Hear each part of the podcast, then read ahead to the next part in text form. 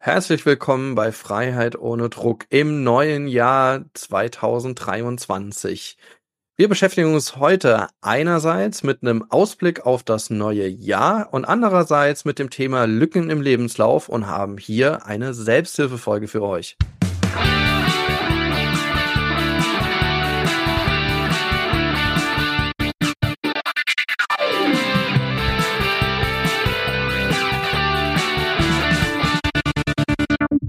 Herzlich willkommen bei Freiheit ohne Druck. Mein Name ist der Kratz und mein Name ist Marc Hasselbach. Hallo. Hallo Marc und hallo da draußen und ja, ein frohes neues Jahr. Wenn ihr diese Folge hört, sind wir nämlich schon am 2. Januar, mindestens an dem Tag, weil da kommt sie dann raus und habt es hoffentlich gut in das neue Jahr geschafft.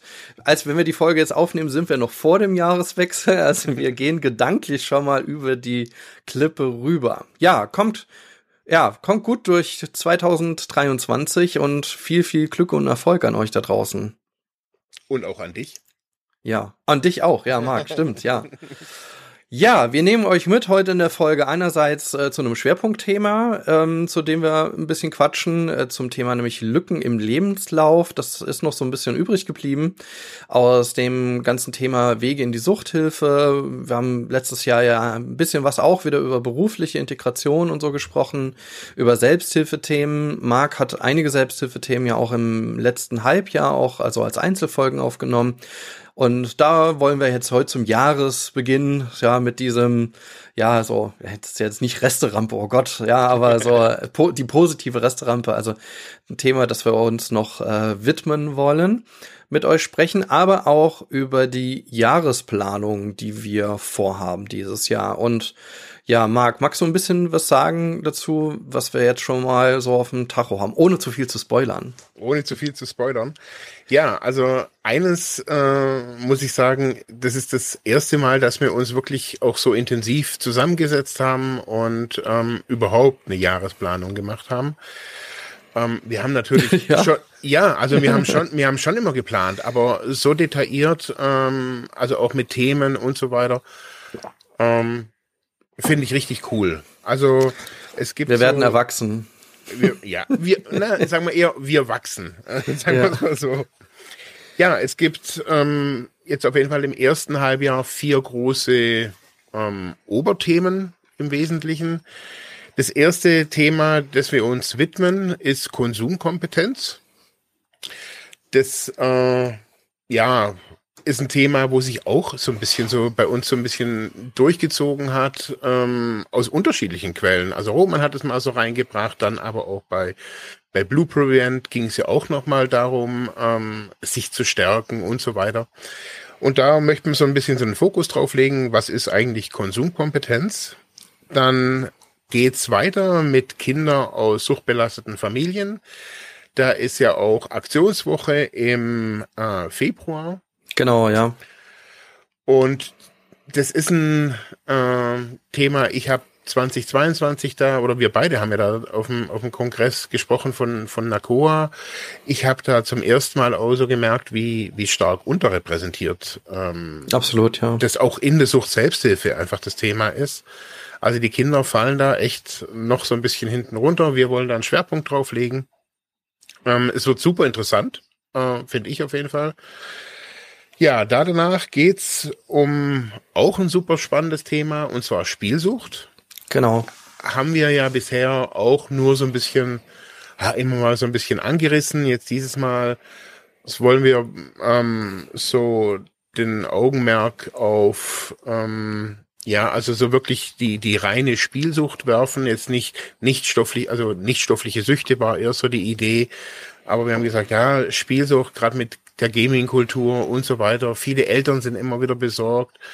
Ähm, bei mir kommt es auch immer seit, seit Jahr und Tag so als Frage an äh, mit Spielsucht. Von dem her widmen. Ja, es vermischt sich vor allem, ne? Also es vermischt sich ja, ne? Und äh, obwohl es eigentlich getrennte Blöcke sind, also Glücksspielsucht ähm, ist nicht gleich äh, jetzt Gaming, ja, aber genau. wenn man auf Twitch schaut zum Beispiel, ähm, dann findet man ja auch Kanäle, äh, die ja Glücksspiel, also Online-Glücksspiel promoten ähm, und das auch streamen ähm, und da auch die die Community, die die die Streamer-Community ja auch nicht ja ähm, ganz einig ist mit dem Thema. Also insofern auch ein Thema für uns und ich bin gespannt, ja, wie wir da, wie wir da weiterkommen. Mhm, ich bin super gespannt. Also weil, ähm, also wir haben Dirk ist äh, Dirk spielt sehr gerne. Ich habe früher sehr gerne gespielt. Ähm, Im medienpädagogischen Bereich habe ich einfach sehr viel Eltern immer wieder irgendwie gehabt.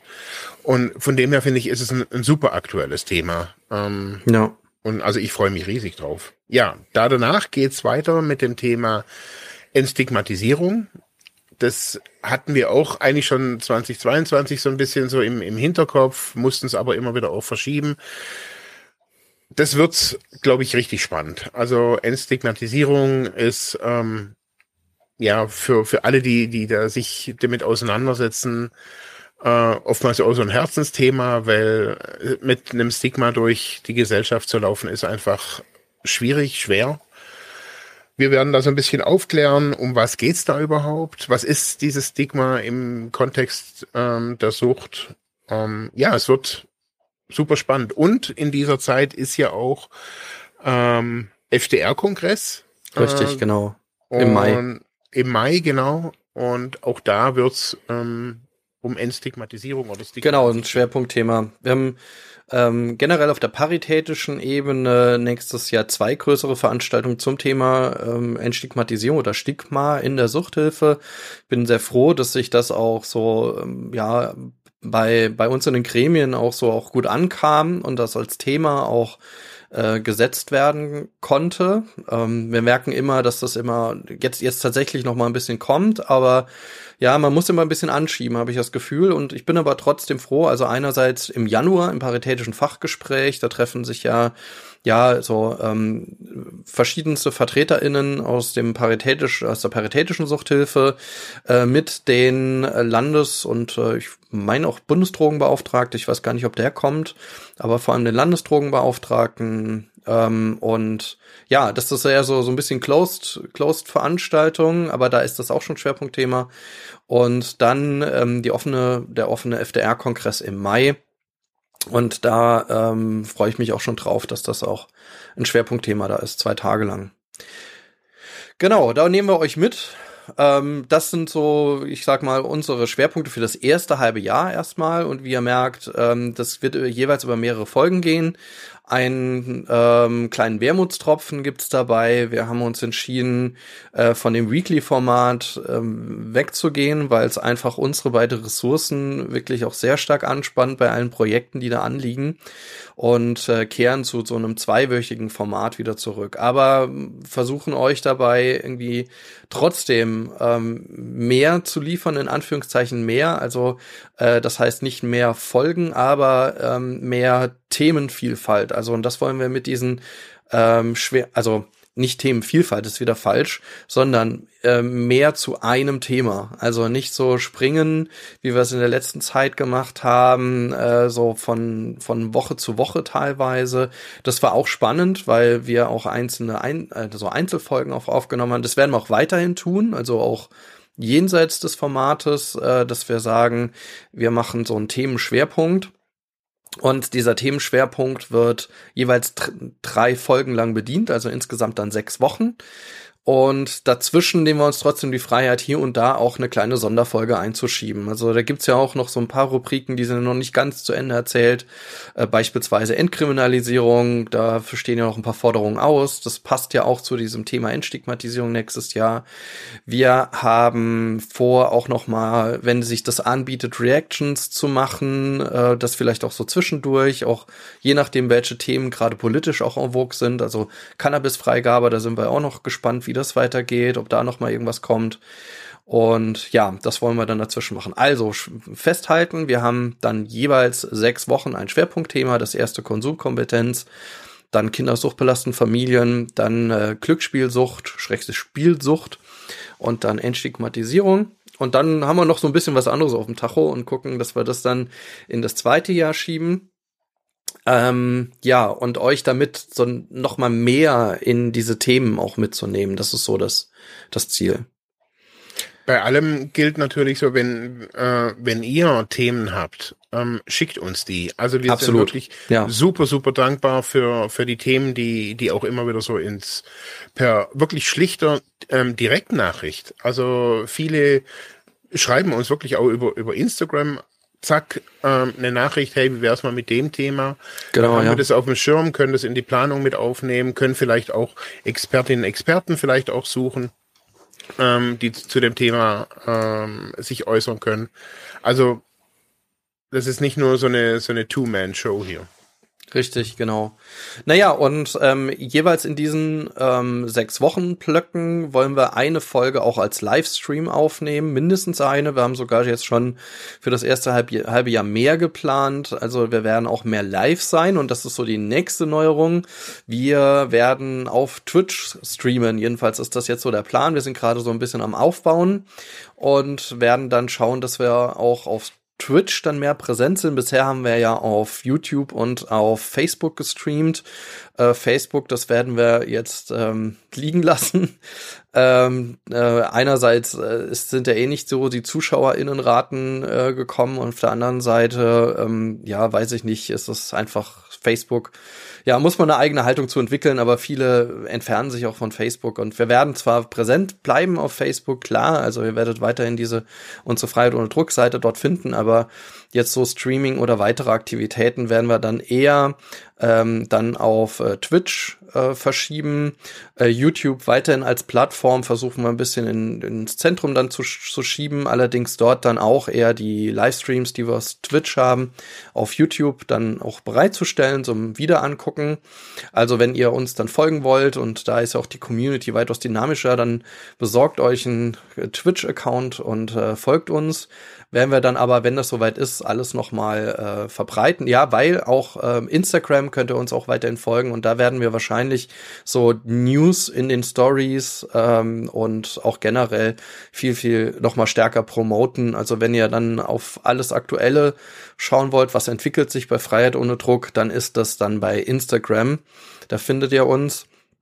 Ähm, wir haben auch überlegt, oder vielmehr ich habe überlegt, äh, ob wir dann auch nach zu Twitter gehen, aber Twitter ist im Moment äh, fragwürdig.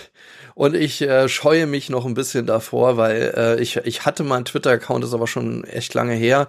Hab dann versucht, noch mal irgendwie reinzugehen und äh, hat mich dann irgendwann überfordert. Also noch so ein Kanal ja, vielleicht kommt das irgendwann mal noch. Aber ja, also bisher, also wenn ihr äh, alles Aktuelle zu uns hören wollt, wann sind Livestreams, wann kann ich mich wo reinschalten, dann folgt uns auf Insta und da versuchen wir dann über die Stories dann immer aktuelle News auch bereitzustellen. Ja, ähm, das sind so eigentlich die News. Ähm, bin mal gespannt, wie das Jahr so wird. Ich freue mich da so ein bisschen drauf, äh, weil wir dann auch auf Twitch sind. Also es passt ja dann auch am Ende zu diesem Thema Glücksspielsucht. Ähm, da wollen wir dann auch dieses auch mal beleuchten zwischen ja Streaming, Glücksspiel-Streaming uns da vielleicht näher angucken, vielleicht auch ähm, da mal schauen, wie das auf dem Kanal dann auch ist, dass man dann auch Glücksspiel-Streamer vielleicht auch anspricht, mit denen auch äh, kontroverse Diskussionen führt. Ja, also, aber auch wenn ihr, wie, wie der Marc schon gesagt hat, Themen habt, Ideen habt, dann nur her damit. Äh, wir freuen uns immer über alles. Ja, ich denke, dass diese, dass diese klassischen Themen ähm, natürlich oder Evergreens nennt man es ja oftmals äh, nach wie vor, wie, wie der Dirk gesagt hat, bei uns präsent sind. Also die Themen jetzt irgendwie aus der, aus der, aus der Selbsthilfe, ähm, die auch immer wieder angefragt werden oder auch immer wieder in Diskussion kommen. Also auch die haben wir auf dem Schirm und werden wir auch in diesen, ja, äh, in diesen Themenmonaten mit einbauen. Ja. Und ihr kriegt noch eine weitere Möglichkeit zur Beteiligung, ähm, denn äh, wenn ihr auch runter in die Shownotes schaut, dann findet ihr einen Link zu unserer äh, Nutzerinnenumfrage. Wir wollen nämlich eure Meinung hören zu unserem Podcast bisher, unseren Kanälen bisher. Da ähm, haben wir einen Umfragelink, der ist natürlich anonym. Und wenn ihr da draufklickt, dann kommt ihr zu einer Social Survey Seite, ähm, wo ihr dann unseren Podcast äh, ja also einfach bisschen bewerten könnt, also auch die einzelnen Teile bewerten. Was findet ihr gut, was findet ihr weniger gut, äh, was würdet ihr sagen, sollen wir weiterhin ausbauen? Und das wollen wir dann vor allem in die äh, zweite Hälfte der Jahresplanung mit reinnehmen. Also das ist jetzt unsere erstmal Planung bis jetzt ähm, Juni, Juli. Und dann ähm, die, in die zweite Jahreshälfte werten wir das alles aus und versuchen es dann auch aufzubauen. Vielleicht und wahrscheinlich schaffen wir es auch schon natürlich, eure ähm, äh, euer Feedback auch schon in das erste halbe Jahr einzubauen. Aber ja, klickt doch mal rein. Das würde uns mega freuen, wenn wir da eine größere Beteiligung haben. Je, je mehr sich da beteiligen, äh, umso besser ist es für uns und hilft uns ganz massiv auch den Kanal weiterzuentwickeln. Äh, dauert wirklich nur kurz, also ist wirklich keine Riesenumfrage. Ähm, also ihr müsst da jetzt nicht mehrere Stunden irgendwie dran verbringen. Geht auch super vom Handy aus, also schaut doch da bitte mal rein. Also socialsurvey.de slash Freiheit ohne Druck, äh, zusammengeschrieben Freiheit ohne Druck, da findet ihr auch die Umfrage. So. Cool. Gut, Marc, dann ähm, ja, bis dahin die Disclaimer und die Jahresplanung. Dann steigen wir mal ein in das Thema Lücken im Lebenslauf. Du hast das mhm. ja am Ende noch mal so ein bisschen reingebracht. Ähm, ich würde es jetzt dir überlassen, da uns da mal hinzuführen. Was ist das? Äh, warum beschäftigt dich das Thema oder hat dich dann schon lange beschäftigt? Ähm, das Thema Lücken im Lebenslauf ist so ein, so ein Thema, was mich ähm, jetzt aktuell jetzt mich persönlich gerade gar nicht, gar nicht betrifft. Aber äh, ich merke, wenn es zum Beispiel, also es kam zu mir äh, eine Hochschule, die gefragt hat, ob ich auch Praktikanten nehme. Und zum ersten Mal habe ich mir dann so überlegt, ja, hm, was für Leute will ich denn da? Also ich habe mich noch nie Gedanken gemacht über über Personal oder sonst irgendwas, weil bisher ist eigentlich das, was ich hier tue, auf mich ausgerichtet. Und da kam das so wieder so in mein, in mein Leben, so zu überlegen, hm, was schreiben die eigentlich in ihren Lebenslauf? Und parallel, also wir sind halt, also meine Frau und ich, wir haben beide früher mal im, im Bereich Übergangsschule Beruf gearbeitet, ähm, sind jetzt über einen Bekannten neulich wieder zu diesem Thema gekommen, Lebenslauf schreiben. Und ich merke so als Suchtkranker, Mensch, ist es einfach schwierig oftmals, wenn ich aus ähm, gerade in dieser Endphase bin, mich wieder in so einer Orientierungsphase befinde, Adaption speziell, ähm, ein Praktikum suche und viele orientieren sich ja da wirklich auch komplett neu. Also nicht alle, also manche machen bestimmt ihre alten Jobs weiter oder ihren alten Beruf weiter, aber jetzt bei uns war es wirklich so, dass sich ähm, ganz viele äh, komplett neu, also ich inklusive, komplett neu orientiert haben. Jetzt bei mir war es so, ich hatte eigentlich bis dahin einen relativ geraden Lebenslauf, aber habe halt gemerkt, wenn es so um Lücken geht, habe ich natürlich Lücken. Also mhm. allein schon sechs Monate Therapie, ähm, also Stationärtherapie, jetzt bei mir war es dann noch Adaption, also alles zusammen war es eigentlich ein Jahr, wo, wo ich nicht da war, wo ich in irgendeiner Maßnahme war und so weiter. Dann danach habe ich Nachsorge gemacht und während der Nachsorge hatten wir die Möglichkeit, ein Praktikum zu machen. Jetzt für uns aus meiner individuellen Sicht super. Also ich konnte Praktikum machen, konnte mich da nochmal ausprobieren, konnte das alles mit meinen Therapeutinnen und, und Sozialarbeitern irgendwie besprechen. Also klasse. Aber jetzt in der Wirtschaft betrachtet, ähm, ist es doch schon eher schwierig. Also wenn man da dann einfach nicht ähm, ja oftmals weiß, was, was schreibe ich jetzt da rein. Ähm, gleichzeitig war es dann auch bei mir ähm, so, eine, so eine Situation, also ich habe mich dann auch, bin hier nach Ramsburg gezogen und habe dann einen Job gesucht und habe mich dann beworben für irgendeinen Job. Ich wollte einfach nur Geld, Geld verdienen. Und ich war aber noch so in, im, im Therapiemut, würde ich jetzt so, so sagen. Also so am Ausprobieren und reflektieren und spiegeln. Jetzt nicht, dass das alles Blödsinn wäre, sondern so, das war halt so mein, mein Leben. Und ich kam dann in eine, in eine Fabrik. Ähm, ich sollte da lackieren, weil ich das halt in meinem Erstberuf mal gelernt habe und sollte dann Mähdrescher lackieren.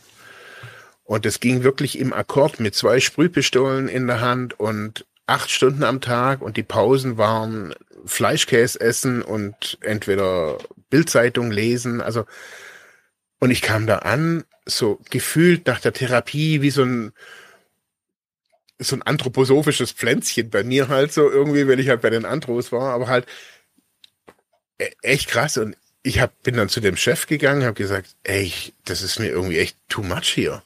Mhm. Und das alles lief über eine Personalvermittlungsagentur. Und ich kam mhm. zurück von dieser Schicht, also von diesem ersten Arbeitstag und bin zurück und habe gesagt, hey, gibt's da irgendwas anderes? Und ich gesagt, das ist für mich echt zu belastend. Habe ihm das erzählt, wie dir jetzt auch, mit dem mit dem Fleischkäse oder dem Leberkäse und und der Bildzeitung und den Gesprächen und Pornoheftchen überall. Und sagt er zu mir, Sie sind gar nicht mehr arbeitsfähig. Und das war für mich so ein Schock. Also ich weiß noch, ich war mit dem Fahrer bei dem vor dem Büro. Ich konnte nicht, ich, ich habe gedacht, ich bin nicht mehr arbeitsfähig. Ich hab, bin übertherapiert und habe mich aufgeregt, dass ich eben diese Lücke schlussendlich im Lebenslauf habe, dass ich mhm. Therapie gemacht habe und so weiter und jetzt dieser Typ denkt, ja, also ich habe das da schlussendlich dann selber von mir gedacht. Und wer, wer war das? Das, das war der von der Personalvermittlungsagentur. Das, genau der hat halt gesagt, hey, äh, du schaffst nicht mal irgendwie einen Tag arbeiten und bla bla bla und hat mich da halt natürlich rund gemacht. Also, mhm. Also, was heißt natürlich? Er hat mich halt rund gemacht. Und ich habe mich da auch nicht gewehrt, weil ich ich habe ja eigentlich nur gesagt, was ich auf Therapie gelernt habe. So, hey, sag, wenn es dir zu viel ist, sag, was dir nicht gut geht und so weiter und beende es dann lieber. Das alles habe ich befolgt. Aber draußen in der Realität ist halt die Realität anders. Und eben ein großes Thema war, auch bei uns in der Selbsthilfe, war immer, was schreibe ich in Lebenslauf? Mhm. Also die Leute waren im Knast. Ähm, die Leute waren, also nicht jeder hat ja auch nur eine, eine gerade Suchtkarriere. Auch da gibt's ja Stories, also was ich da schon gehört habe, eine Bekannte von mir, die, die hat in Ägypten ähm, Heroin konsumiert, dann haben sie sie da verhaftet und in die Entgiftung gesteckt und schlussendlich hat sie in Ägypten dann auch sowas wie eine Therapie gemacht. Mhm. Ähm, also total dabei, dabei war das keine, keine Ägypterin, also. Nee, die ist hier aus Ravensburg. Also so. ähm, okay, das ist krass. Aber halt dann so die Frage, okay, wo warst du dann? Jetzt quasi ein Jahr und dann sagt sie immer, ja, ich war halt in Ägypten. Und okay, aber was, man kommt immer in eine Erklärungsnot. Also für das, dass man, also wenn ich jetzt sage, hey, ich habe einen Skiunfall gehabt und, und, und ich war weg, ähm, dann ist es legitim. Aber wenn ich jetzt sage, naja, ich war zwischen 2007 und ähm, 2008 war ich 14 Mal entgiften, 2009 bis 2010 war ich nochmal dreimal entgiften und viermal Therapie und lauter so Zeugs dann sagen die, hey, alter Falter, was ist mit dem Typ? Also, das ist ja auch was, wo nachher im, im Wirtschaft oder im, im Arbeitsleben als Disziplin, Durchhaltevermögen oder was auch immer gewertet wird. Und wenn man dann sagt, hey, wenn du so oft quasi ausgefallen bist, also warum soll ich Geld in dich investieren? Also, mhm. und da habe ich dann gemerkt, dass viele gerade in der Selbsthilfe angefangen haben, für mich auf jeden Fall den ersten Grundsatz für ein abstinentes Leben über Bord zu werfen. Und das bedeutet ehrlich sein. Und mir ging es da damit nie gut. Ich habe, also ich habe da nicht gelogen. Ähm, ich war auch nicht kreativ und das war dann total interessant. Wir hatten, ich weiß auch, wir hatten teilweise Gruppenabende, wo, wo die Leute ihre Bewerbungen mitgebracht haben und gesagt haben, hey, das habe ich jetzt hier reingeschrieben und wir das dann angeguckt haben. So, also miteinander in, in der Selbsthilfegruppe. Und es war dann, natürlich sieht man nicht mehr, dass die Person suchtkrank ist oder auf Therapie war. Aber mit was für einem Statement gehe ich dann raus? Was, also, was, was habt ihr denn reingeschrieben dann? Also was, was kamen denn dann für Vorschläge? Also oftmals ist natürlich Ausland, ist legitim. Also auch jetzt Europa zum Beispiel, jetzt nicht gleich, ich war in Afrika oder sonst irgendwas, sondern irgendwas Bezahlbares.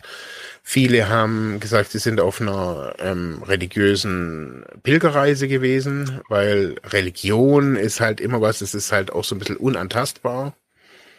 Also. Also da würde ich mir dreimal überlegen, ob also jemand auf der Pilgerreise war, oh meine ha, Güte. Ja, aber ob ich jetzt hinschreibe, ich war. Ich ja gut, den Jakobsweg auf, auf, oder sowas. Genau, ja. ich, ich bin ein Jahr den Jakobsweg gelaufen oder ich war ein Jahr hier in die JVA Zwiefalten oder so irgendwas. Ähm, ist halt ein Unterschied. Also auf jeden Fall. Halt, eben. Aber schlussendlich geht's schlussendlich geht's ja bloß um die Lücke. Also ich habe die Lücke. Nee, es geht nicht um die Lücke, es geht um das Stigma. Also es ja. geht darum, was, äh, was heißt die Lücke?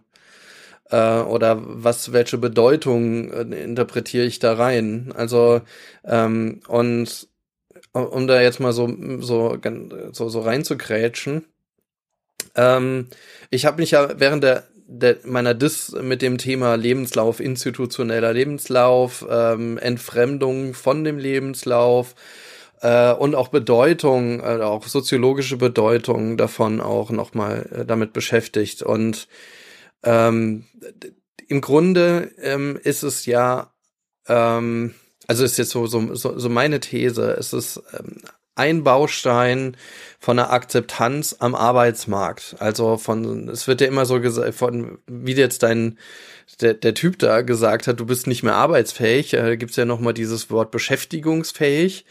Äh, die Frage ist, was ist es? Also einerseits wird dann auf die Skills das Ganze runtergebrochen, äh, aber viel mehr, ähm, würde ich sagen, sind das Diskriminierungseffekte am Arbeitsmarkt. Also das heißt, es sind halt äh, wenn das so ist, ne, also dass jetzt, jetzt jemand auch sagt, ey, Alter, so eine Pausensituation äh, geht halt gar nicht. Ich weiß das auch von, als ich früher in der Projektarbeit äh, mit Langzeitarbeitslosen gearbeitet habe, ähm, hat äh, einer der Alkoholiker war, also äh, trockener Alkoholiker, der hat später nochmal einen Rückfall, was was anderes, äh, äh, der, der hat in einer, äh, in einer Einsatzstelle gearbeitet, äh, wo es einen Bierautomaten im Pausenraum gab, ja. Mhm.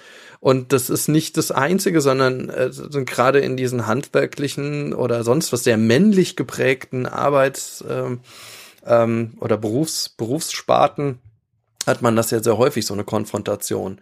Ja. Und was ist denn da schlimm dabei, wenn man sagt, ey, Alter, das ist, das ist ja, also ich würde sagen, es ist nicht normal, einen Bierautomaten im Pausenraum zu haben. Also es geht halt irgendwie gar nicht mehr. So genauso mhm. wie es eigentlich nicht geht, morgens um neun Uhr ein Weißbier äh, zu trinken, wie es in Bayern irgendwie normal ist, ja? ja. Und dann schon vollgedödelt irgendwie auf die Baustelle zu gehen. Mhm. Ähm, aber ähm, ich finde es absolut legitim, wenn man das mal aus dieser aus dieser Ecke betrachtet. Aber was mhm. dann ähm, dann trotzdem vor Ort passiert ist, dass so so ein Ausschlussmechanismus kommt. Also dass man sagt, ja, ja, wenn du das jetzt nicht akzeptierst, wie das hier ist, ja, dann kannst du hier nicht arbeiten und dann musst du halt irgendwie nach Hause gehen. Also das ist eine direkte, eigentlich ein direkter Ausschluss, ähm, also soziologisch betrachtet. Ähm, und es ist auch äh, eine direkte Diskriminierung. Und ähm, da würde ich sagen, diese ganzen Konstrukte, die auch so hoch und runter diskutiert werden, äh, sehr häufig ähm, auf, auf Ebene der, der Arbeitsverwaltung, das sind Diskriminierungseffekte. Also Beschäftigungsfähigkeit ist eigentlich eine Messung, inwieweit äh, bin ich nicht diskriminiert am Arbeitsmarkt, aus welchen Gründen auch immer. Und ich sage da also noch ein Beispiel dazu. Ähm, es gibt so eine Studie vom IAB, also im Institut Arbeitsmarkt Berufsforschung von 2012. Und zu diesem ganzen Thema Vermittlungshemmnisse. Das ist eigentlich mhm. Vermittlungshemmnisse, der Begriff ist das, das gleiche in grün, ja, nur von der anderen Seite betrachtet. Also Beschäftigungsfähigkeit und Vermittlungshemmnisse behindern die Beschäftigungsfähigkeit, ne? Aber was mhm. ist das Vermittlungshemmnis? Was ist ein Vermittlungshemmnis? So. Und äh, dort in der Studie, die kann ich gerne mal verlinken, ähm, die habe ich nämlich häufig zitiert, Achat Trappmann, glaube ich. Ähm, ähm, und da hat man äh, statistisch nachverfolgt, was sind die Gründe, warum jemand nicht eingestellt wird oder warum jemand länger im, Be Arbeits, ähm, im Arbeitslosengeldbezug bleibt. Und das erste ist Frau, alleinerziehend. Mhm. Ähm, und was war es denn noch? Äh, also es waren so Gründe, wo man sagt, ja gut, das kann ich jetzt nicht ändern. So. Yeah. Mhm. Ähm, und das nächste sind natürlich Erkrankungsmomente, äh, Einschränkungen, äh, so, aber äh, dann hat man sich ja sozialstaatlich überlegt, da halt irgendwie gegenzusteuern, aber gerade an dem Beispiel dieser, dieses Gender Gaps, ja, mhm. sieht man ja sehr deutlich, wie Diskriminierungseffekte des Arbeitsmarktes funktionieren. Mhm. Und am Ende lege ich ja den Lebenslauf vor oder alles das, was in Deutschland noch so quasi gebraucht wird, um zu zeigen, hey Leute, darf ich bei euch arbeiten? Ja, mhm. dann geht's ja dann um die Qualifikation. Also er, erreiche ich, also für mich als Arbeitgeber, also als Rolle der Arbeitgeber interessiert mich eigentlich mehr die Qualifikation Mhm. Wird in Deutschland per Zertifikat nachgereicht, das ist in anderen Ländern auch anders.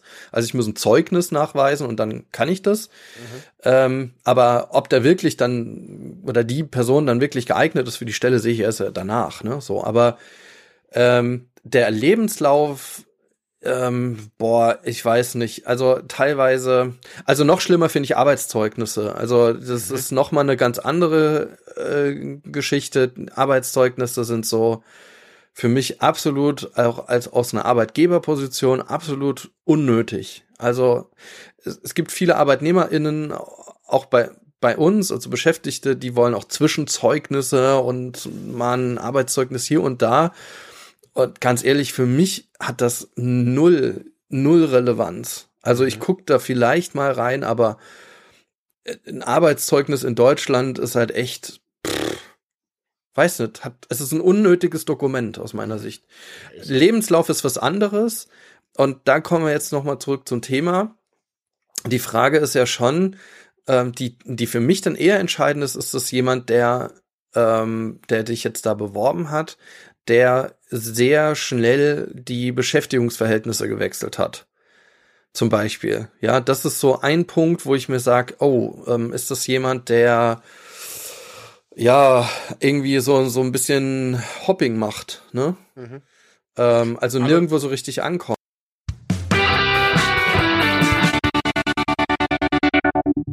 Hey Leute, eine kurze Info zwischendurch. Wir wollen, dass unser Podcast werbefrei bleibt und daher haben wir eine kleine Spendenseite eingerichtet bei Better Place. In den Show Notes ist der Link. Klickt doch da drauf und lasst uns eine kleine Spende da. Danke und jetzt geht's weiter.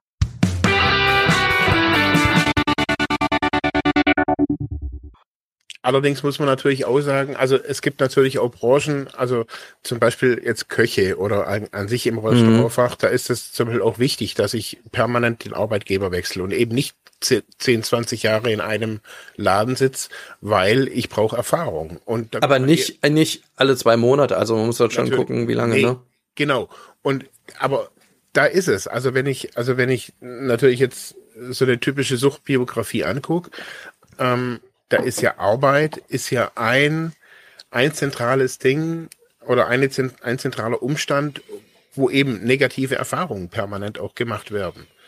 Durch Ausgrenzung, durch was auch immer und auch, ja. auch das Durchhaltevermögen. Also so, so sagen, okay, also für mich war es zum Beispiel auch, obwohl ich Therapie gemacht habe, obwohl ich Nachsorge und gedacht habe, hey, ich stehe jetzt da und bla bla bla, war ich dann irgendwann mal auch in so einem Art Arbeitserprobungsprogramm. Also da ging's mhm. haupt, da ging's hauptsächlich nur um Belastung. Das war, glaube ich, auch ein bisschen finanziert vom Landratsamt. Ah, ist ja egal. Auf jeden Fall habe ich da festgestellt, dass acht Stunden nach dieser ganzen, nach diesem ganzen therapeutischen Zeugs da bei mir, eineinhalb Jahre, ich konnte erstmal gar keine acht Stunden voll arbeiten. Also nicht, nicht fünf Tage, nicht voll. Ich habe gemerkt, boah, mir ist es too much. Also ich habe dann gar keine Zeit mehr, um an mir zu arbeiten. Mhm. Und das war wirklich auch nochmal so eine, so, eine, so eine gute Erkenntnis. Aber was ich halt erlebt habe, dass ich habe keinen erlebt, der Arbeit als was wirklich Erfüllendes und was Tolles erlebt hat. Sondern das war alles nur ein Muss, um Geld zu verdienen.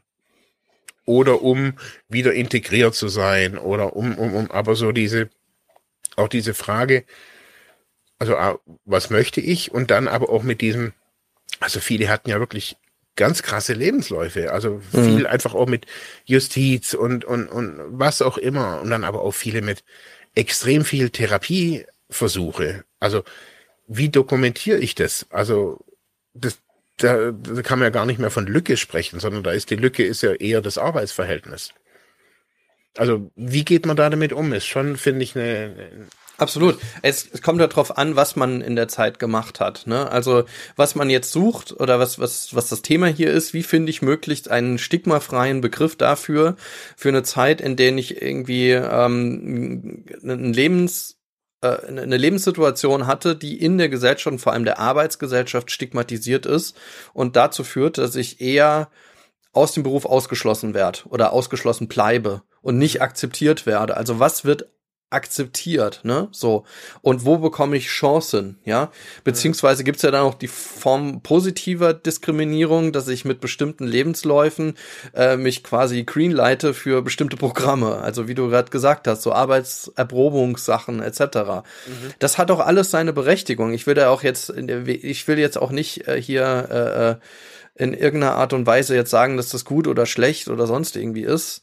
Ähm, sondern ähm, das sind einfach, ich, ich will einfach nur die Struktur oder ich sag mal so, so, so einfach beschreiben, was eigentlich da aus meiner Sicht irgendwie abgeht.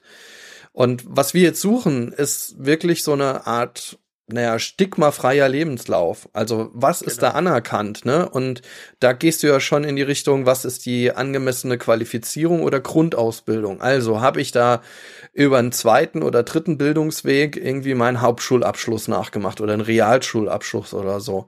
Mhm. Das muss man überlegen. Wahrscheinlich ist die Anerkennung dafür, dass ich über den, was weiß ich, zweiten zweiten, sagt man ja, zweiter Weg, so ähm, noch mal etwas später irgendwie Abi gemacht habe oder Fachabi und dann studiert habe, ist, glaube ich, in der Anerkennung höher, als wenn ich irgendwie früher Abi gemacht habe, regulär, mhm. und dann zehn Jahre nix.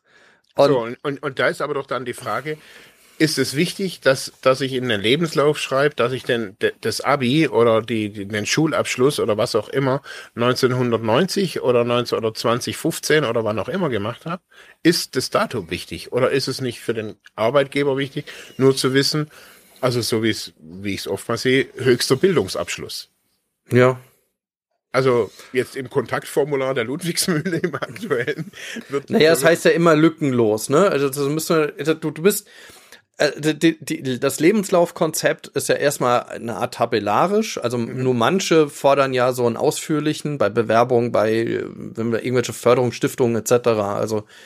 ähm, da musst du noch mal ausführlich irgendwie was schreiben. Aber im, im Grunde ähm, äh, tabellarisch und ähm, das ist, wie soll man sagen, das ist ähm, institutionell strukturiert im Grunde.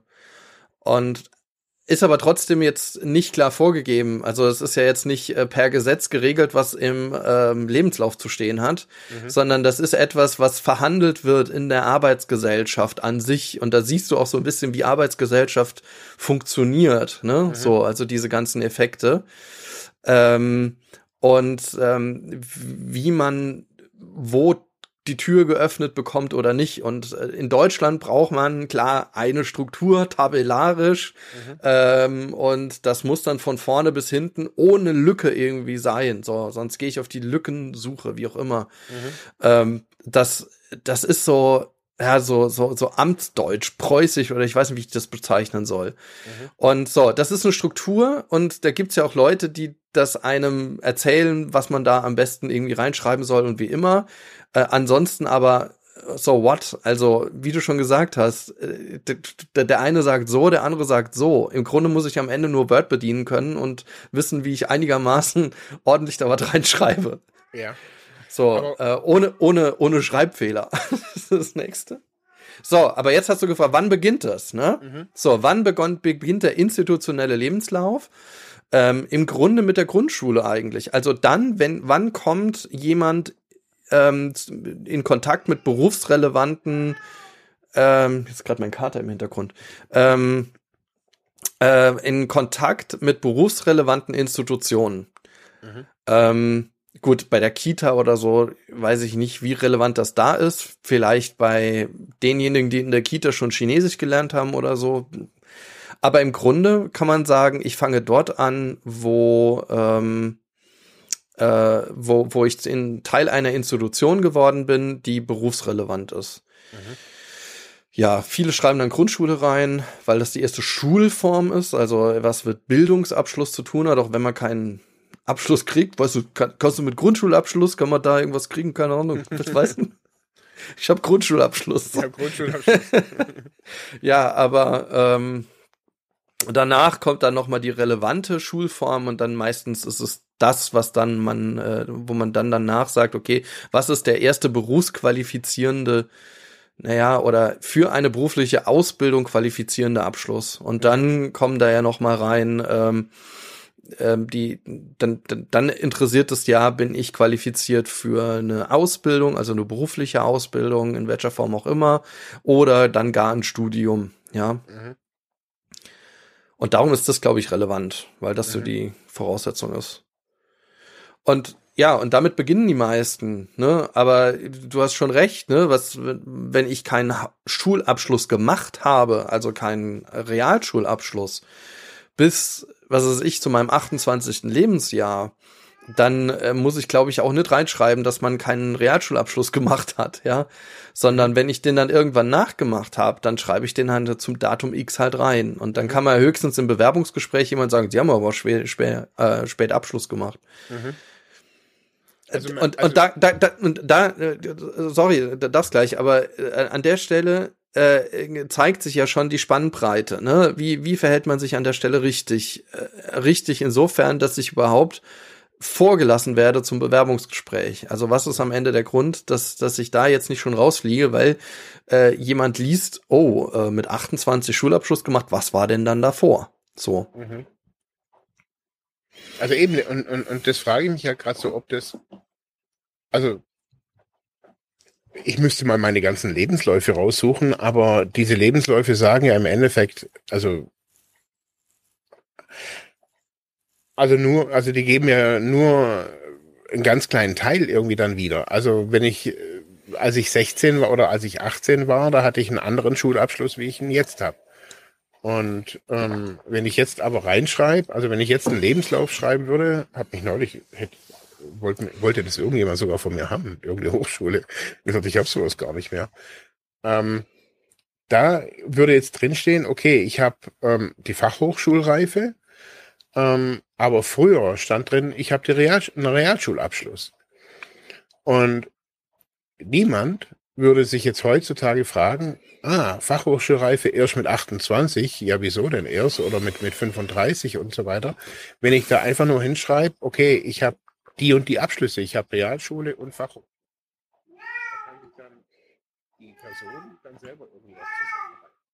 Hm. Du bist gerade leise geworden irgendwie. Entweder nur bei ja. mir. Ah ja, jetzt ist wieder gut. Ah, ähm, ja, also die Frage ist halt so, ob, ob ich das alles immer so mit diesen Daten, also diesen, diesen tabellarischen Lebenslauf, so, ob ich den so chronologisch auch gestalten muss oder ob ich den, ob ich da jetzt gerade in, in, also gerade eben kam mir, ob ich da nicht permanent auch irgendwelche Dummy-Firmen angeben könnte. Ich lüge dann zwar, aber dann habe ich halt einen geraden Lebenslauf, aber wenn ich halt dann bei der Wiesenblumen GmbH war und bei der Rotkäppchen GmbH, also, also Lügen, Lügen ist eine ganz schlechte Idee, weil ähm, eine Lüge im Lebenslauf dazu führen kann, dass man entlassen wird. Mhm. Also die fällt auf und also natürlich, naja, wenn man sich Lüge, immer. Aber die Lüge im Lebenslauf führt auch dazu, dass man gar nicht erst eingestellt wird. Eine Lüge im Lebenslauf führt dazu, dass man nicht eingestellt wird. Also wenn ich nicht, du meinst Ehrlichkeit im Lebenslauf führt dazu, dass man nicht eingestellt wird, oder was? Äh, ja, meine ich ja, genau. Ja. Ähm, würde ich eben nicht sagen, sondern es gibt ja Formulierungen äh, oder auch Beschreibungen, die äh, nicht ganz falsch sind, die man ja trotzdem irgendwie wählen kann. Mhm. Aber das ist ja kulturell unterschiedlich, auch von Branche zu Branche. Mhm. Also, wie du schon gesagt hast, ne, also als, als jemand, der äh, in der Küche äh, arbeitet oder vielleicht da als Köchin, als Koch, arbeiten will, dann kann er Berufserfahrung, wie so ein Handwerker üblich ist, aus verschiedenen, ja, bei verschiedenen Meistern oder Küchen oder sonst was, halt äh, wirklich auch interessant sein, so dass man halt viel Berufserfahrung am Ende hat, ja, ähm, und dann auch rumgekommen ist. Ähm, äh, so ist es dann halt bei irgendwie Berufen, wo es eher unüblich ist, dass man, äh, dass man irgendwie wandert, ähm, dann eher hinderlich, wenn man das reinschreibt. Mhm. Aber das kann man auch nie wissen, weil man nicht weiß, wie ist denn jetzt der, der die Arbeitgeberin irgendwie drauf, bei der ich mich beworben habe. Mhm. Und deswegen ist es sehr schwer, so pauschal zu sagen, wie reagiere ich da drauf. Klar ist aber, ja, dann stimme ich dir schon zu, dass wenn jemand sagt, okay, ich war in der JVA, dass es grundlegend etwas sein kann, was je nachdem die berufliche Integration erschweren kann. Andererseits kann man aber heutzutage auch in der JVA auch eine, eine Erstausbildung zum Beispiel machen oder erstmal sich beruflich qualifizieren mhm. und da irgendwie arbeiten und sagen, okay, da jetzt in der JVA habe ich irgendwie was anderes gearbeitet oder vorher hatte ich gar keinen Berufsabschluss, hier habe ich mich erarbeitet, habe hier Resozialisierung etc. gemacht, ja klar. Mhm äh, und dann rede ich darüber, why not? Aber jetzt bin ich halt so weit und kann, ähm, kann hier super arbeiten, weil ich habe ja. hier vier Jahre dort in der JVA-Schreinerei gearbeitet. Ja. Und der Markt ist gut für, für Schreiner und Schreinerei und für, für, äh, für Handwerk und so weiter. Mhm. Ich glaube nicht, dass dann jemand irgendwie gekickt wird, weil da JVA drin steht, weil die suchen händeringend an Leuten, Nee, aber ich glaube, es, es kommt ja auch immer so auf, äh, aufgrund dieser der Stigma-Erfahrung ist halt auch so, dass die Leute das natürlich für sich, also man will es ja richtig machen und, und äh, also ich glaube, diese gro das große Fragezeichen ist natürlich immer so, steht ja über dem, dem Lebenslauf. Was schreibe ich da jetzt rein? Und ich glaube auch, dass, dass die Menschen mutiger sein sollten und nicht nur kreative Lösungen da finden. Also ich habe glaube ich, in, in den Lebensläufen dann auch immer reingeschrieben. Also für mich war es halt auch vorteilhaft. Also das, ich habe meine Therapiezeit. Nein. Das weiß ich noch damals so für, für meinen ersten Job. Das war ein Vorteil, dass ich das reingeschrieben habe, dass ich in der und der Therapieeinrichtung war. Ähm, das habe ich allerdings erst beim Vorstellungsgespräch gemerkt, dass es ein Vorteil ist. Also weil die hatte mal einen Praktikanten oder sowas, der war da schon mal bei, in der Therapieeinrichtung, die hat gute Erfahrungen gemacht, sagt sie, oh ja, das sind Leute, die an sich arbeiten, so jemand braucht sie, nicht einfach nur bla bla bla.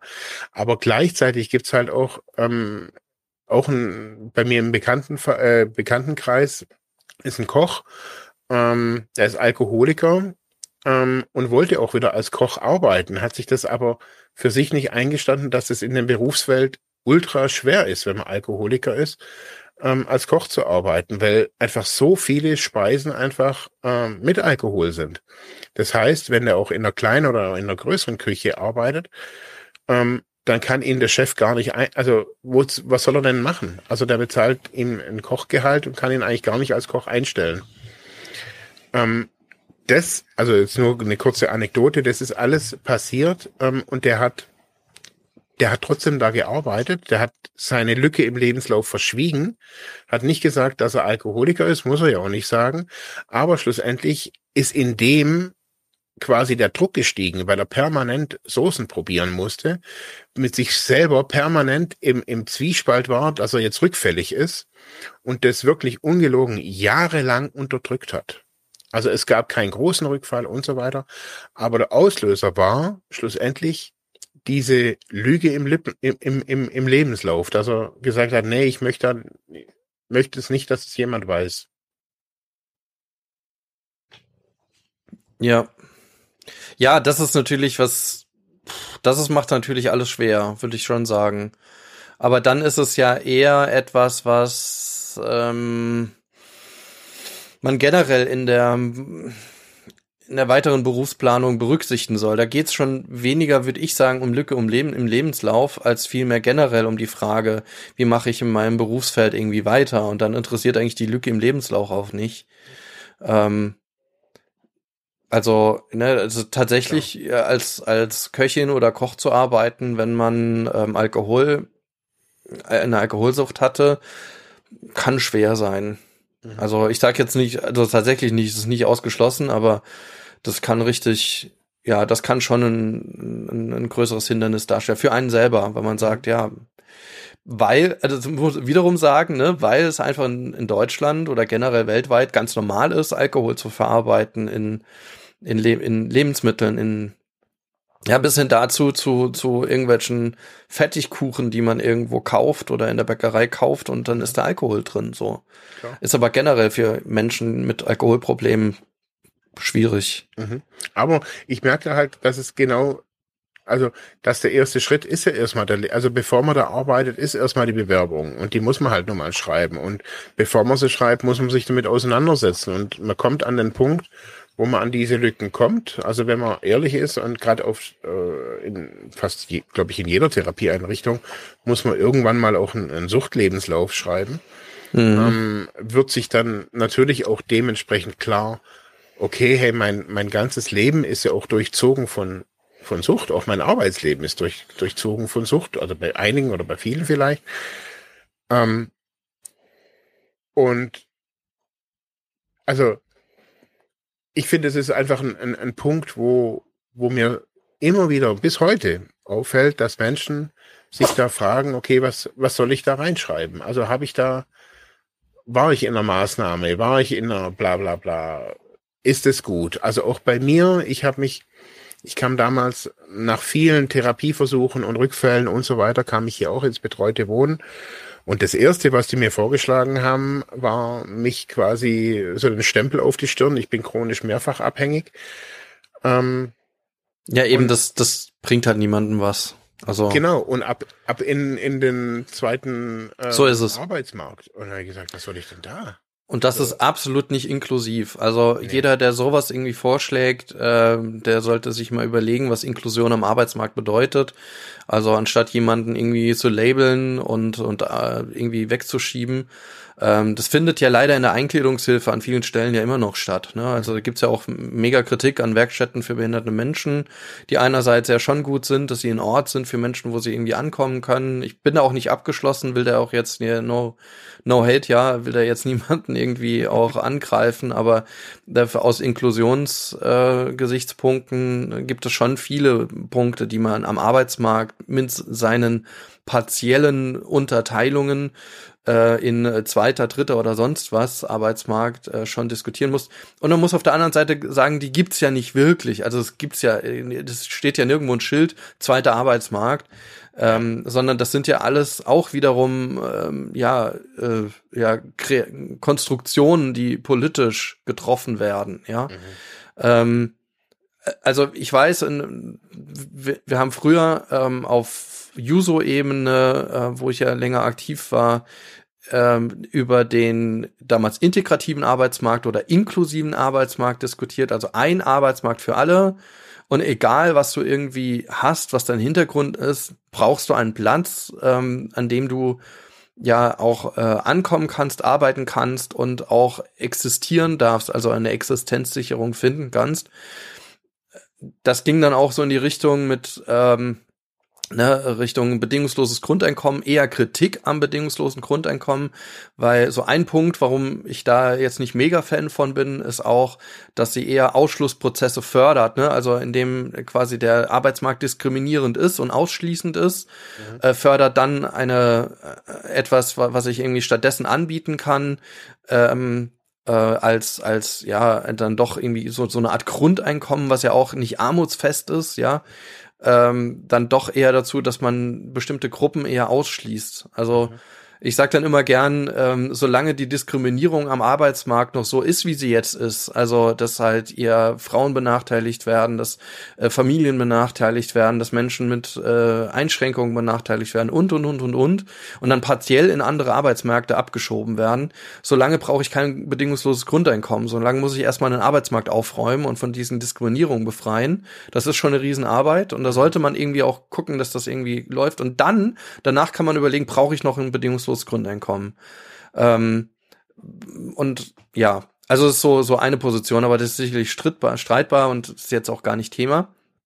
Aber ich will nur noch mal zeigen, wie weit eigentlich auch dieses Thema rund um die Frage Lücken im Lebenslauf irgendwie geht, weil leiste ich mir, weil wenn ich ein bedingungsloses Grundeinkommen habe, dann könnte ich natürlich auch sagen, naja, war halt eine Lücke im Lebenslauf. Also ich habe halt gesagt, äh, ich habe halt gesagt, ich erfinde mich mal neu und war jetzt gerade eine Umorientierung. Das schreiben übrigens viele rein, sagen so berufliche Umorientierung, mhm. Weiterbildung, ne, persönliche Weiterbildung.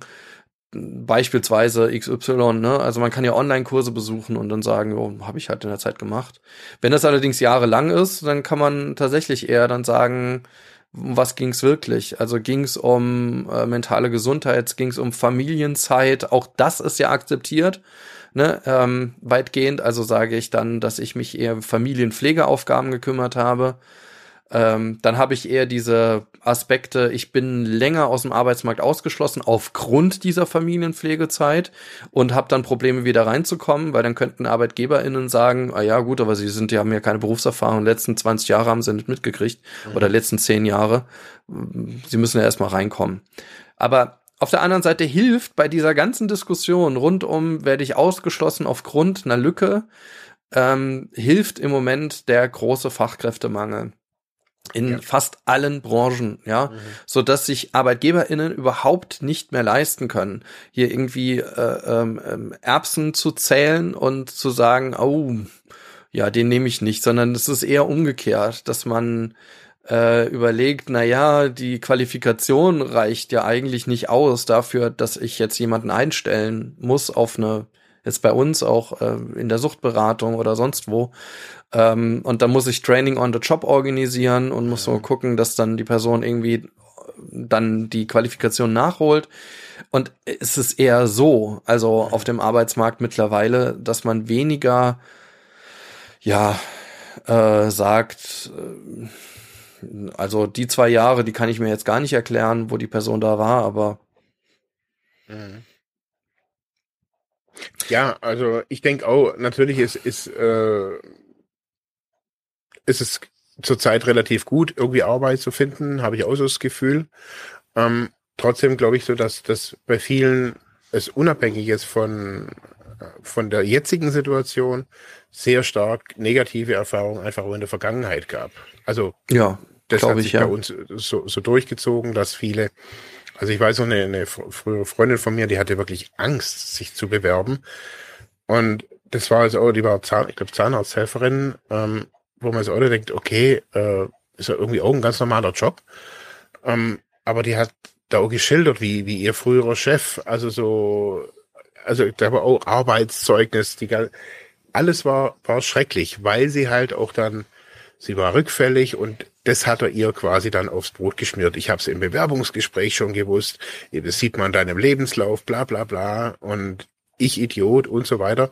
Und das hat die sich alles reingezogen. Mhm. Und das war schon, ich glaube schon über zehn Jahre auch her. Also das war jetzt nichts, was jetzt frisch war, sondern dieses ist ja sowas wie ein Trauma dann auch. Also diese, mhm. die, dieses Bild ist, das war so tief in ihr drin, ähm, dass ja, also eine, eine andere, die, ähm, weiß ich auch, eine, eine Freundin, die hat es mit, ähm, wo die im Bewerbungsgespräch das Thema Mathe aufkam und sie hatte so eine, ich glaube, eine Rechenschwäche und konnte oder wollte halt auch die, das mit der Rechenschwäche jetzt nicht im Lebenslauf schreiben und dann musste dann irgendwie irgendwas vorrechnen und haben sie sie ausgelacht und also wirklich Mittelalter teilweise. Krass, äh, ja. Ja, also also Aber Marc, das ist, sind jetzt andere Themen als Lücken im Lebenslauf. Ja, also, Entschuldigung, Entschuldigung, ja, genau. Nee, nee, nicht ja, Entschuldigung. Ja. So, aber, aber du, du, du siehst, wie, wie man von dem einen Thema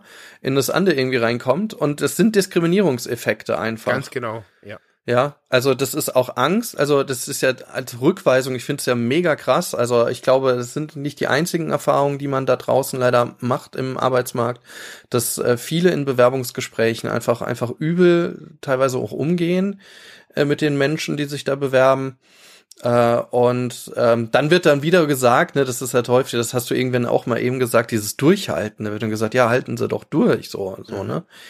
Ähm, das muss man, glaube ich, differenzieren, ähm, weil äh, durchhalten bedeutet nicht, ich muss ähm, mich dieser Diskriminierung aussetzen oder ich muss irgendwie eine ähm, generell mich mich mobben lassen oder ne also so direkt einer einer einer schlimmen Situation ausliefern.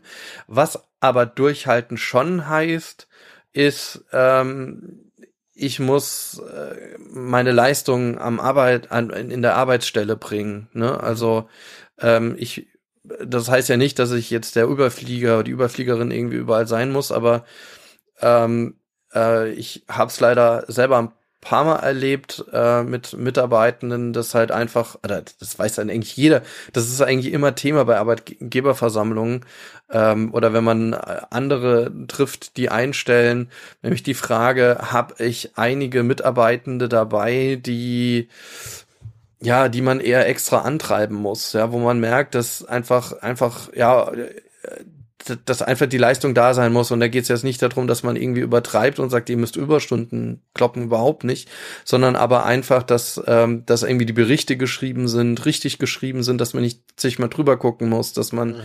ähm, dass jemand ähm, nicht andauernd ausfällt wegen Krankheit Klar, natürlich darf man krank sein, natürlich darf man auch äh, eine, eine chronische Erkrankung haben, die irgendwie dazu führt, dass man immer mal wieder Krankheitsausfälle hat. Das sind alles aus meiner Sicht keine Gründe, jemanden irgendwie nicht einzustellen. Aber man muss immer dann bedenken, dass man ein Team hat, dass das dann irgendwie auch ausgleichen muss. Ja, mhm. dass man irgendwie, dass das trotzdem, dass dass die die ist bei in unserem Falle äh, die die der der der Dienst, also der soziale Dienst, ähm, sei es in so einer Beratungsstelle oder sei es dann vor allem auch so eine Klinik, einfach einfach auch funktionieren muss, ja. Mhm. Und dass das auch natürlich auch wieder in die, auf dieser Mikroebene, auf dieser Teamebene auch alles ausgehandelt werden muss. Und mhm. es äh, bringt halt nichts, dann ähm, jemanden dabei zu haben, der irgendwie ständig ausfällt. Ähm, ja. Das, äh, das, das bringt auch der Person halt einfach auch nichts, ne, so. Ähm, also das meinte ich nur mit durchhalten, ne? Also um das nur mal einzu, einzuordnen. Hier heißt nicht, ich muss und das wird leider sehr häufig auch in, aus, aus Arbeitsamtperspektive oder so irgendwie kolportiert. Ähm, durchhalten heißt, ich muss negative Bedingungen akzeptieren. Ja. Ich glaube, es heißt eher, ähm, dass ich am Job einfach Leistung bringen muss, wie auch immer die heißt, ja, also in der Norm, damit ich irgendwie, damit der, damit damit einfach der Dienst weiterläuft, damit ich auch weiterhin Spaß bei der Arbeit habe. Und wenn das irgendwann nicht mehr der Fall ist, also ich merke, ich quäl mich hier überall durch und es ist alles blöd und überhaupt, und dann lieber frühzeitig die Reißleine ziehen oder frühzeitig einfach dem der nächsten vorgesetzten Person irgendwie Bescheid geben, und sagen, ich müsste einmal sprechen, sie merken ja selber irgendwie, irgendwie das läuft hier gar nicht, ich komme nicht ins Team rein oder irgendwie ist mir jetzt so, wie hier der Dienst organisiert hat, ist irgendwie zu anstrengend, was kann man da machen? Und dann geht's ja darum, wie, wie verhandelt man das vor Ort und wie kann man das hinkriegen? Mhm. Und das sind so Verantwortungen, die kann man nicht von dem Arbeitnehmer, der Arbeitnehmerin wegnehmen. Ich würde sagen, das gehört einfach dazu. Das ist etwas, was man sagen muss. Und die, die negative Verantwortung, die andere Seite wäre, dass man irgendwie sagt, ich sag halt gar nichts, arbeite mich in die Überforderung rein oder irgendwie in eine Situation rein, wo ich am Ende irgendwie schon einen Dropout habe und einfach sage, okay, jetzt geht irgendwie gar nichts mehr und dann kündige ich so. Ja. Anstatt Optionen irgendwie rauszufinden, ob da noch was irgendwie möglich ist oder was auch immer. Und ich finde besonders, wenn man jetzt gerade in, oder wenn, wenn wir uns, wir befinden uns in der Suchthilfe, gerade wenn man im, im therapeutischen Kontext ist, also ich habe meine, also jetzt nicht die Lebensläufe unbedingt, aber meine ganzen Bewerbungen, Be Planung, auch solche frustrierenden Elemente da drin, also das mit mhm. dieser Mähdrescher-Firma, ähm, das war alles Thema ähm, meiner weiteren ambulanten Sitzung, das war gut. Also, dass ich da auch Zuspruch, also damals meine Therapeutin, die hat auch gesagt, hey Marc, du musst nicht irgendwie diese negativen Erfahrungen aushalten. Also wer sagt dir das? Also bloß, weil das irgend so ein Fuzzi aus der Personalagentur da sagt. Und das war für mich gut. Also da entweder eine Therapeutin oder auch eine Selbsthilfegruppe oder manchmal auch eine liebe Person einfach nur irgendwie dahinter zu haben, wo einem da der Rücken stärkt. Ja, ja, absolut. Ja, und wenn man jetzt mal grundsätzlich zum, zum Thema zurückkommt, Lücken, ähm, also es gibt solche Begrifflichkeiten, die genutzt werden, um bestimmte Zeiten zu überdecken, die irgendwie besser akzeptiert sind als andere. Da geht es aber, wie gesagt, um Kultur und Arbeitsmarktkultur. Ähm, wie gesagt, Familienzeiten etc., das ist dann nochmal anerkannt. Die Frage ist, wie lange gehen die dann wieder? Also wie, wie lange ist zu lange, dass ich so eine sowas übertünche? Ähm, aus meiner Sicht eine Therapie oder eine stationäre Phase ist auch, auch kein Grund mehr, jemanden nicht einzustellen. Wobei es dann wiederum natürlich, wenn man verbeamtet werden möchte, an der Stelle wahrscheinlich dann wiederum eine stärkere Diskriminierung, das merkt man, merkt man ja verstärkt. Also, dass man ähm, an der Stelle es dann Schwierigkeiten gibt, verbeamtet zu werden. Auf der anderen Seite, oh, Beamtentum in Deutschland ist sowieso so ein schwieriges Thema, aber das ist was anderes. Ähm, äh, muss dann jeder verbeamtet sein, also naja. Ähm, auf jeden Fall, das, das sind, glaube ich, nochmal Gründe. Da müsste man sich dann überlegen, wie gehe ich da ran. Aber ich meine, das sind Dinge, die, die man sowieso dann irgendwann rausfindet, äh, die, die sowieso irgendwie relevant sind. Und ähm, ich bin immer so der, der Freund davon, möglichst diskriminierungsfrei das Ganze zu halten. Ähm, ja, und dann kommt es immer darauf an, was hat man stattdessen gemacht. Also es gibt ja viele, jetzt wenn man zu Suchtkarrieren geht, äh, die, die ja auch während der aktiven Konsumzeit, selbst wenn sie ja alles andere nicht mehr so richtig auf den, auf den Trichter gekriegt haben, äh, trotzdem noch irgendwie einen Schulabschluss hingekriegt haben, trotzdem irgendwo noch mal gearbeitet haben, also nicht von vornherein aus dem Arbeitsmarkt ausgeschlossen waren.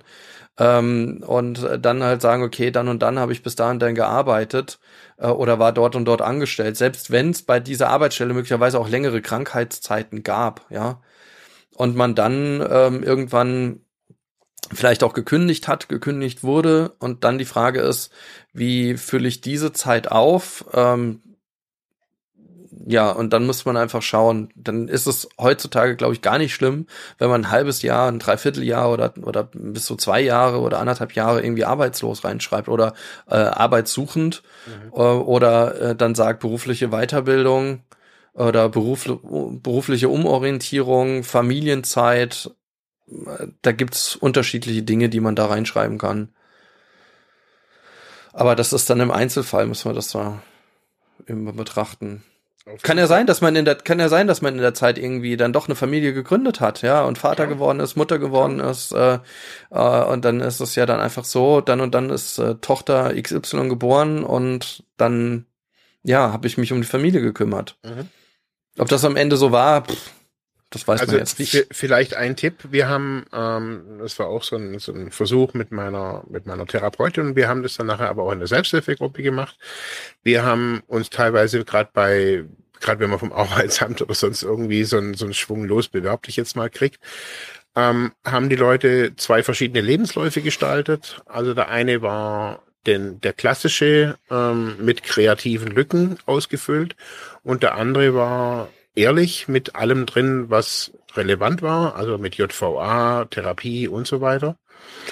Und wir haben dann einfach auch geguckt. Also ich habe mich hier musste mich mal, also das, da war ich mal ein, halbes Jahr ähm, im Arbeitslosengeld 2 Bezug und da musste ich mich dann auch gleich irgendwie bei zehn Bewerbungen da abschicken. Und während dieser Zeit war das. Also da habe ich dann auch getestet, muss mich da beim Schuhladen bewerben und beim, keine Ahnung, bei was. Hauptsache halt Arbeit. Und das war für viele wirklich gut, dass sie so ein quasi so einen realen Testraum hatten, dass sie gesagt haben, okay, ich will mich eigentlich bei dieser Firma jetzt nicht unbedingt, ich will den Job jetzt nicht unbedingt, aber ich guck mal, wie kommt es an? Vielleicht werde ich ja eingeladen, vielleicht auch nicht. Also damit, also bei uns war das natürlich alles so ein bisschen begleitet, sage ich jetzt einfach mal. Und, und ähm, das will ich auch, glaube ich, damit sagen, dass ähm, ich hatte dadurch auch den Mut, also mich einfach irgendwo anders, also einfach mal so, jetzt nicht just for fun, sondern einfach nur mal das so ein Lebenslauf A selber zu schreiben, ohne Lücken, also mit wirklich mit allem drum und dran. Ich war hier auf Therapie und bla bla bla.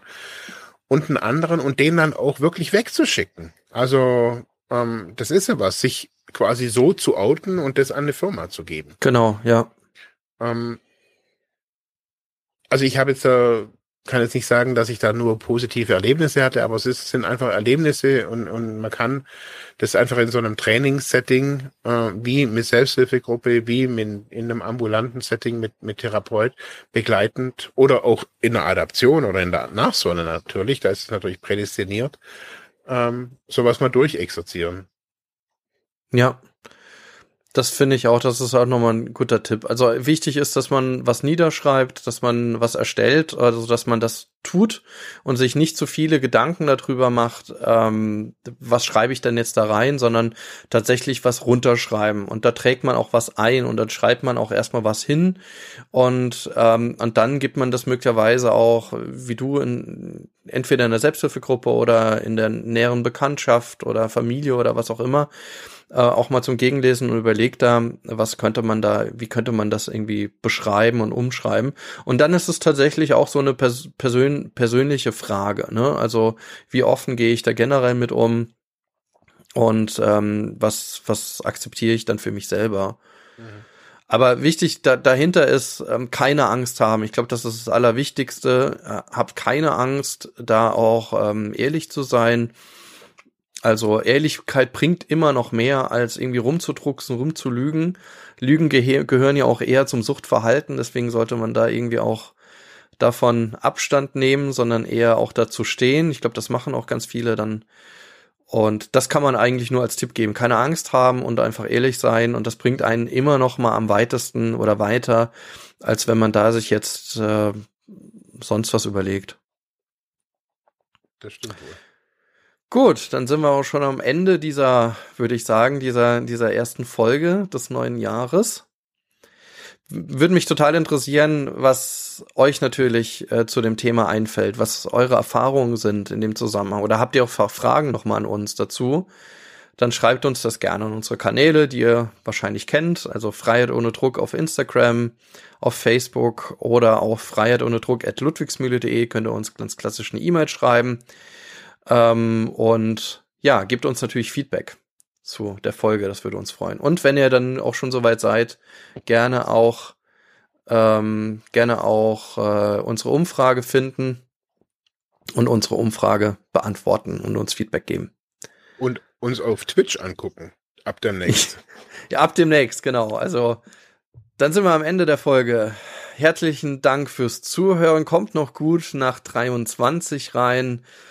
Und ja, folgt uns weiterhin und bleibt weiter an der Stange. Bis denn. Dankeschön. Ciao.